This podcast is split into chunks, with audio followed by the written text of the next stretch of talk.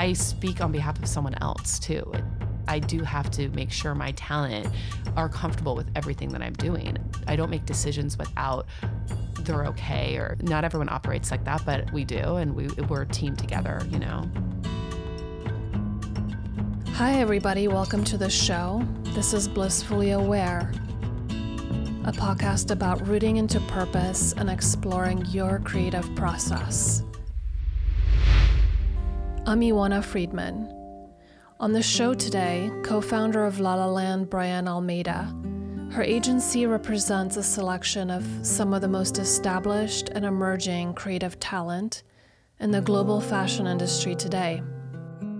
We take a look at the ins and outs of representing creative talent from an agent's perspective. You'll hear us talk about nurturing relationships, where things go right or off course in producing shoots and ways to think about hiring the right talent for the job at hand. Let's dive in. I'm so happy that you're able to do this. Oh, what a small world. Me. Can we start at the beginning? Absolutely. You used to represent talent. How did you go from representing them for an agency to founding your own company? Uh, I don't think the decision to open up my own agency was one that I I don't think there was a lot of weight in it when it happened. It wasn't like I set out in my career to one day like I didn't have a goal of opening an agency. Mm. In fact, I think I probably would have been like I don't want to be the one responsible for running a company. I'd rather just work for someone I that was comfortable. When I decided to do it, I had already had my two kids and I was looking into the future for myself and my family and my talent. So all of those things were combined in making the decision. I wanted to have more support to grow my talent in a more thoughtful way. And I mm-hmm. couldn't do it on my own. And in the position I was in, I felt like I was on my own to do it and I didn't have the support for the growth that needed to make their careers better. And I felt responsible to make their careers, enhance their careers. And I felt that's my role as an agent would be able to make opportunities for them. And I didn't feel like I was doing my best because of the structure I was in. And I probably wasn't doing my best as well because of the structure that was set up for me in terms of being a new working mom. And those early years are challenging for most women. Something that was never discussed for me. A lot of businesses, they create an environment, you work from home, all of these things that make it easier for flexibility that you need. But one of the things you want, like I always hear it in the women that I work with now, is they always want to give an excuse for not being available or having to work from home or having to take their kids. They feel bad about it always like, oh, I'm going to get in trouble or I'm going to get fired because I have these things that are important. And I never wanted anyone to feel like that. I think mm-hmm. it's a mm-hmm. horrible feeling. That stress that you give yourself for not being able to do it all.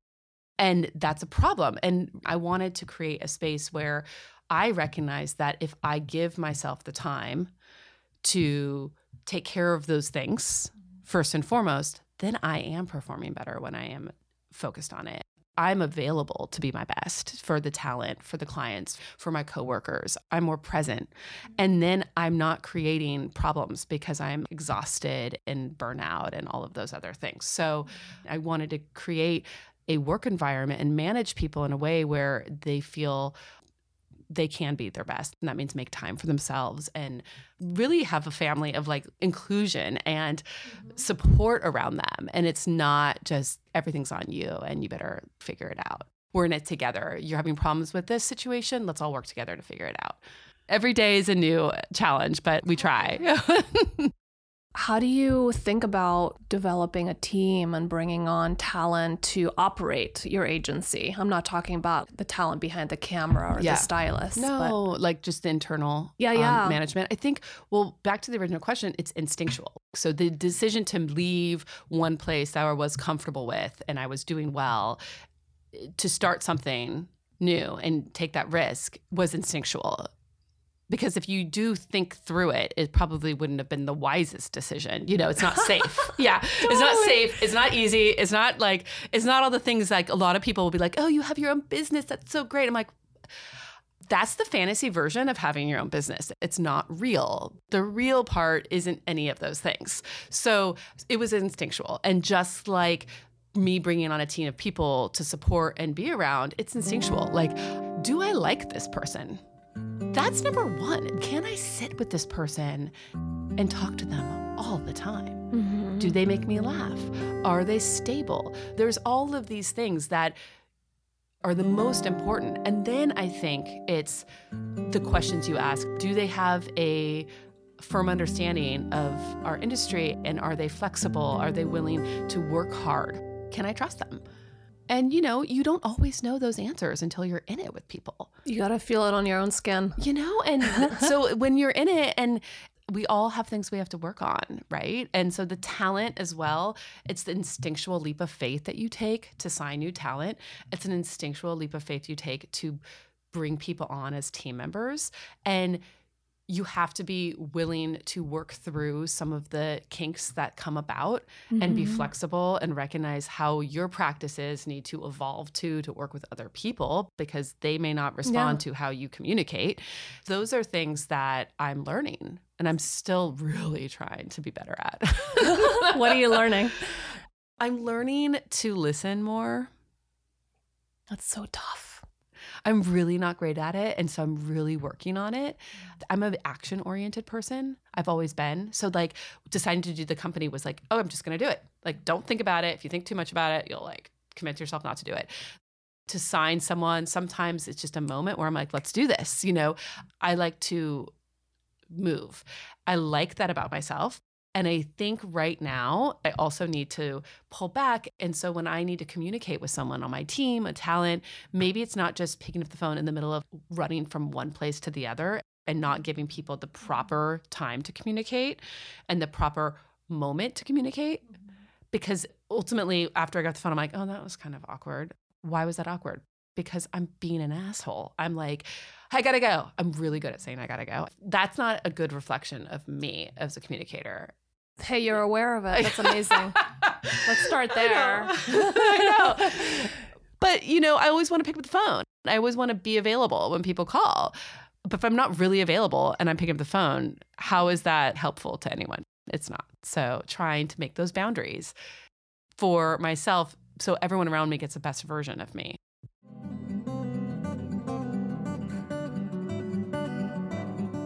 So, how do you think about working through those boundaries or like shaping them? Well, you know, it's funny. Sometimes I applaud my talent for in the heat of the moment blasting someone, calling them up and calling them out and taking that moment to like go there when they're feeling it and not being afraid of really making their voice heard. And I really value that when it happens. And I'm the champion of that. There's been times a casting director I represent who I'm very, very close with. She stands up for people in a way that I'm so grateful for. Can you give me an example? She works with a lot of non model talent, real people talent. She's street cast and also actors. She works with everyone under the gamut. She's very, very successful. But when things happen and someone isn't being provided the respect are the fashion industry is operating as they normally do with models. Mm-hmm. She steps in and she makes sure people are aware this is not a model.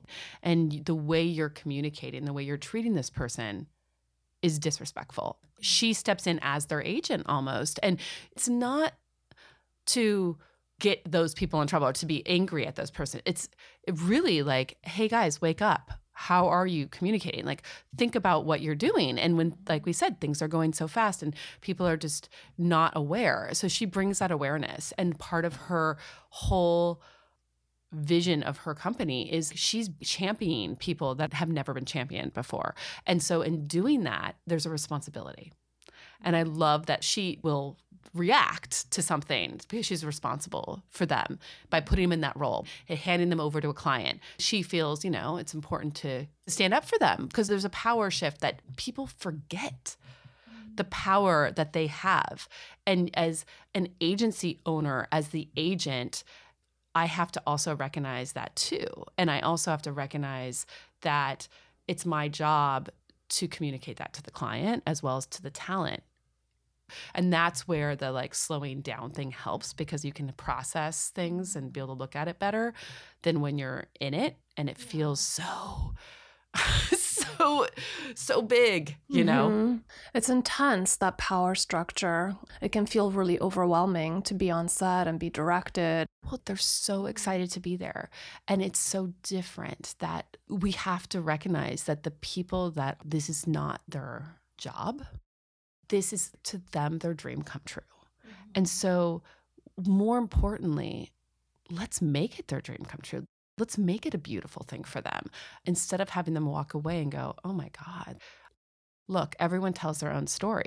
People have in their mind this fantasy of working with, let's say, a Vogue or a big brand mm-hmm. of what it is. And we know from the other side, it's just hard work you know it's you show up you do your job and but i think you have to recognize that it has meaning for other people and that maybe their story is something else and they're very sensitive to whatever is going on or whatever their background is. Mm-hmm. And what you're asking them to do or how you're communicating with them can be super hurtful without your intentions. And so I think the slowing down part is to get to know someone and you talk to them and you connect with them, then they feel like they're a part of something instead of being used by something.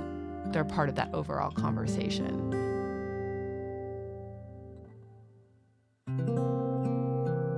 opportunity if you do slow down and you talk to the person that you're utilizing as the face of something and you hear their story then that can spark more creative ideas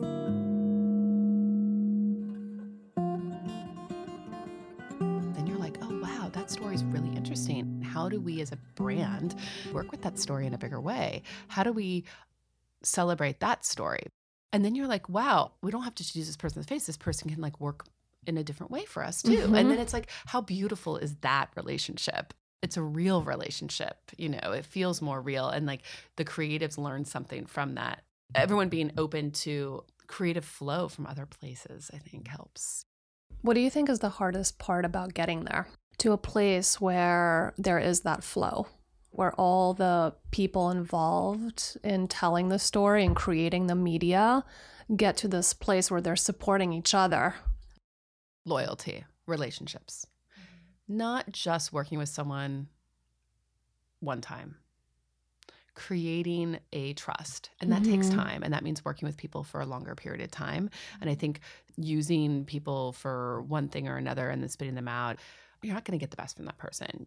You get the best from them when you've really created a relationship and you can, mm-hmm. there's a um, trust there for them to push it too.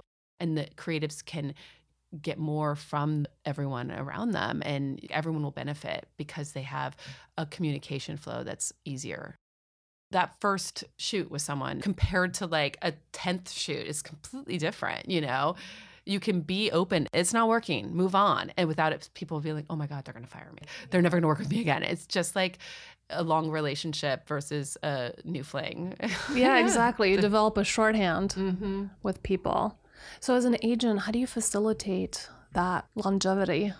You know, it's not going to work with everyone. Some people just it's not the right fit. And I think the most important thing is to go into each opportunity, whether it's first email that they sent or it's a client that you don't want to work with, but you go into everything with a really good attitude and you create an open place. Like uh, maybe I get a request for someone to do something and it's not the right fit for them. Am I going to not respond? Am I going to just ignore that email?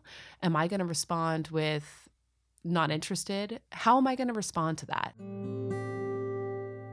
Do I create a space for people to continue to ask and be able to feel comfortable coming to me asking for my talent? Absolutely. I never want anyone to feel like whatever the job is, I'm not going to consider it because I do consider every job, even the ones where I'm literally on the phone and uh, after hearing about it, I'm like, okay, okay, okay. And then they tell me the budget and I'm like, on the phone, I'm like still trying to be positive, like, okay, like, how can we?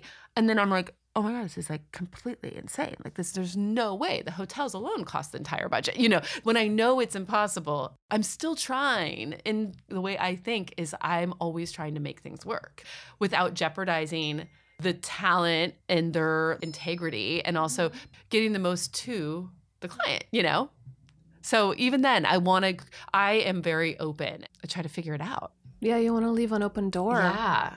One of the things our company does, and of course, when I say this, it's, it sounds like we do it for everyone, but you know, of course, we're human. We don't always have time to respond, but we respond to every person that emails us wanting to be represented, which is like mm-hmm. massive. Like I'm emailing you from Timbuktu, you know, and I want to be a photographer represented, and we will get back to you because don't you remember being that person? Like, Yes. and it's important to remember. don't you remember? I'm like, I value that you're taking that control over your vision and your dream to want to go after it and re- emailing this person in New York City saying, Will you represent me? Like, that's beautiful. And sometimes you never know. Maybe there's someone there. Make the people feel heard. Generally, people email us and we're like, Look, your work's great. Like, continue. I don't know if we've represented anyone in that regard. We have been open to mentoring people and giving them feedback on their Oh, work wow. and yeah, to help because it's just the agency the way it works is a little bit different, but we want to be able to support creativity and direct them. That's amazing that you mentor. Yeah. Do you have structure around that or do you instinctually do it? Mm, every agent has their own thing, you know, or their own people that they keep tabs on, that they give advice to. And I've worked with a company, they're out of London and they have a mentorship program. And we've been actively supporting that and working with kids in that regard. And it's nice.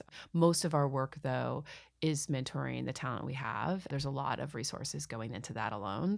Because we have a London office and we have a New York office. So we're very boutique. I think it's still really pretty small roster, but it's not super tiny now. Yeah. How many people do you directly work with, talent wise? I mean, honestly, all of them. Not on a daily basis necessarily. I work with the managers. I know what's going on with every single one of the talent, especially the ones based in the US, because we are responsible for that Mhm. entity. Um, but I talk to my European agency on a daily basis, like every morning.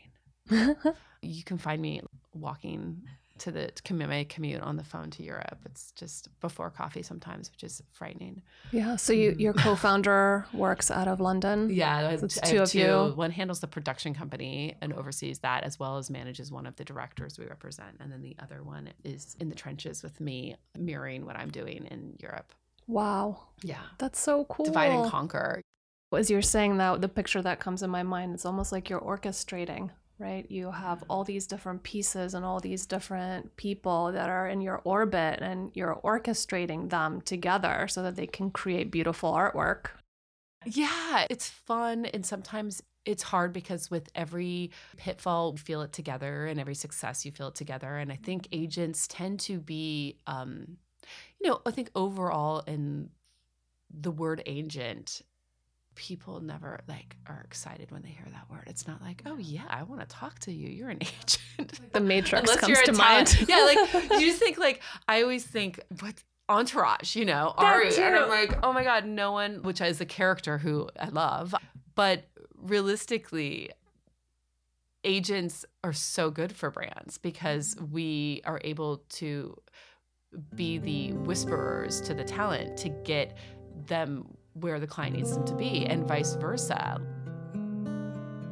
We can talk to the client and say, hey, look, we can do X, Y, and Z for you. We want to make things work. We want it to be, like I said, a loyal relationship where you grow together and you support each other. Can you give me an example of it in play?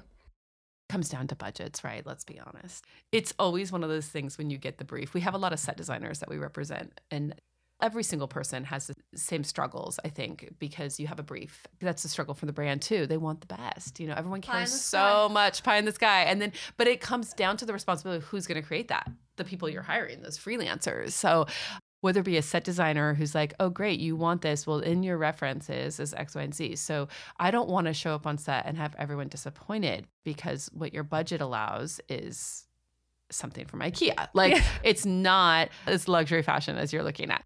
So then we work together Mm-hmm. with the creatives. Okay, guys. And the set designers do so much heavy lifting in that regard, facilitating the creative because they're like, okay, guys, love what you're doing here, but realistically, that's not possible, but this is possible. The set designers do, if you hire the right person, they really can help go into that mind because I feel like the best ones are those creative directors inside, um, mm-hmm. and they mm-hmm. are able to rework what you're coming up with and give you what's possible and make it just as perfect and beautiful. And then with fashion stylists, same thing. I mean, I can't tell you how many briefs I've seen. Everyone wants that same picture, but that costs money. H&M costs what H&M costs for a reason, you know, and it looks the way it looks. Not to say you can't be creative about it, but you have to be realistic. And so trying to fight for you guys if this is a really important image for you, you need to find the money to execute this properly. And that means paying people fair wages too. Because I don't know if you've ever had this happen. It happens to me all the time is when you are cheap about things. When you cut corners, you pay always. I always use the example of this producer booked a flight through a search engine. It took legit a full day of my time trying to rebook this flight. And I get that you're trying to do something cheap, but you just cost yourself and everyone else more money in doing that. And that's a basic example, but you end up paying in the end usually yeah, you know I, mean, I, I can think of so many examples through my career if you're not paying to solve the things in camera with the right props the right styling you're gonna pay in retouching it's hundred percent or you're gonna yeah. have to pay some copywriter yeah. to just like bliss this out yeah and i'm also very much on the side of fairness for costs but you got to be reasonable. And if you don't have the money, be reasonable with what you're requesting and understand. Value the people that work for you. Pay them right because if you pay someone well, they will go above and beyond what you're paying them and you'll get so much more out of them. That's ultimately, and then if you're loyal with them too, you'll get more from them. And the other areas where the shortcutting happens with the talent and trying to get the most out of it for the creative is connecting prior to the shoot and really like think and talk through stuff so you're on the same page before you get to set. Also with model budgets with casting too. It's like talent costs what they cost. And if you're getting real people, they're not models. So you have to have those expectations. And that then you should pay for a photographer that knows what they're doing, that's experienced, because they're going to have to get out of someone something that they're not trained to do. You know, so paying people, understanding where you're going to spend your money. If you're not going to spend it on a huge girl, and you're using real people, smart move, get a photographer with a lot of experience that can make that picture what you want. That's time and having made mistakes to get to a place where you're confident enough to really direct that set mm-hmm. and feel good and feel strong and get people to feel comfortable with you. Yeah, there's a reason that the experience is worth the money. Some jobs are necessary for that, and I get it too. But really think about what you need, hire right. As an agent, do you find yourself in a position to educate your clients if they're not creative directors, if they're like marketers or whatever? Do you have to educate them on the creative process and why things cost what they cost?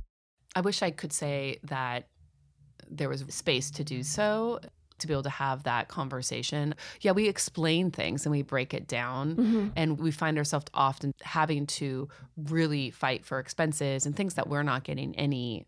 This isn't about fee, it's about other things.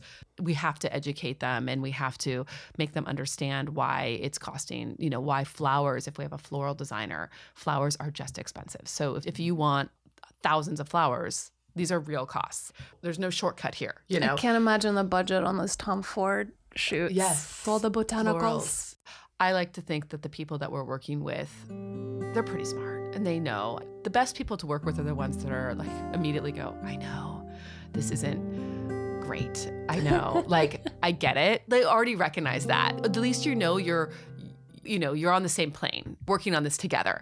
It's not great to feel like you're not being heard and that the person thinks that your budgets are crazy that's harder for an agent because I care so much and I care so much to advocate for the talent. And I don't like anyone feeling like, oh, how dare they? Like, this is crazy expensive cost. Like, I, it really mm-hmm. upsets me because my talent and how we operate, we're very fair. So when that happens, that's a harder one to deal with. But most part, everyone that we work with, they've been doing this for long enough and they know when they're up against a hard place with the budget and they want to work together and they're not necessarily apologetic, but they're grateful for your participation and grateful for what you're giving them. And that is such a nice place to work from.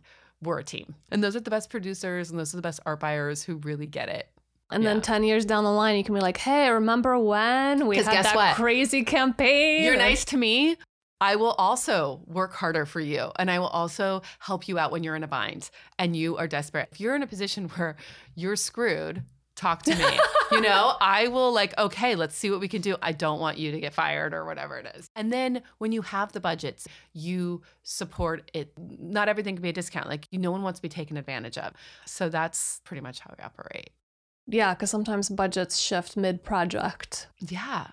Yeah. Or in this case, you know, we've got clients moving shoots, right? That are supposed to be happening because of all these different things happening in the world. So I'm not going to charge you a cancellation if we lock down another date. Let's work together, even though. You know, there's the things that you can partner with people in the right way. And then other times it's like, no, we really do have to be, the contractual obligations are there in place for a reason. I speak on behalf of someone else too. I do have to make sure my talent are comfortable with everything that I'm doing. I don't make decisions without they're okay or not everyone operates like that, but we do and we we're a team together, you know. It's an ecosystem. Yeah. Is there a client or a talent that you've parted ways with because boundaries were just crossed? Oh, absolutely. We've had talent leave. We've stopped working with talent on our side. It's gone both ways. Same with clients. And I think that there's good ways to do that that are really healthy and I think create opportunity for the relationship to continue Mhm. and to feel good about. How do you handle that? Well, here's the thing I never want to work with someone that does not want to be working with me. And I don't want to feel beholden to a client or an artist that isn't bringing me joy. I mean, look, we all have our ups and downs, but there are times where you feel like the relationship's toxic. I don't want to ever have to be in that scenario. So we always talk through it. We try to make things work. And um, we have very honest, transparent conversations. And when they don't work, we recognize it. And the talent's not going to grow, and you're not going to grow if you're working from a place of fear or approvals mm-hmm. and trying to make someone be happy.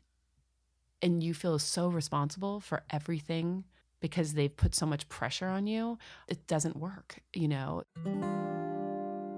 A successful union is one that both the talent and the agent, you understand it's a team. You really champion each other, even when it's not going great. You know, when it's not going Mhm. great, it's not about like, okay, so, you know, maybe the talent has lost a new client and it happens. Clients come and go. But when they do, is someone looking to blame? Is someone in a downward spiral and it's toxic and the communication it's not one for okay let's work together how do we figure this out you want to move beyond the negative things and grow and so when you see that everything you're doing is just constantly not enough then it's time to part ways i think so you can work with people that truly do value you Mhm. and you value them you know That's beautiful. yeah Yay. Good stuff. Thank you so much. Thanks for having me. I really appreciate it. It was good. Changed my um, day today.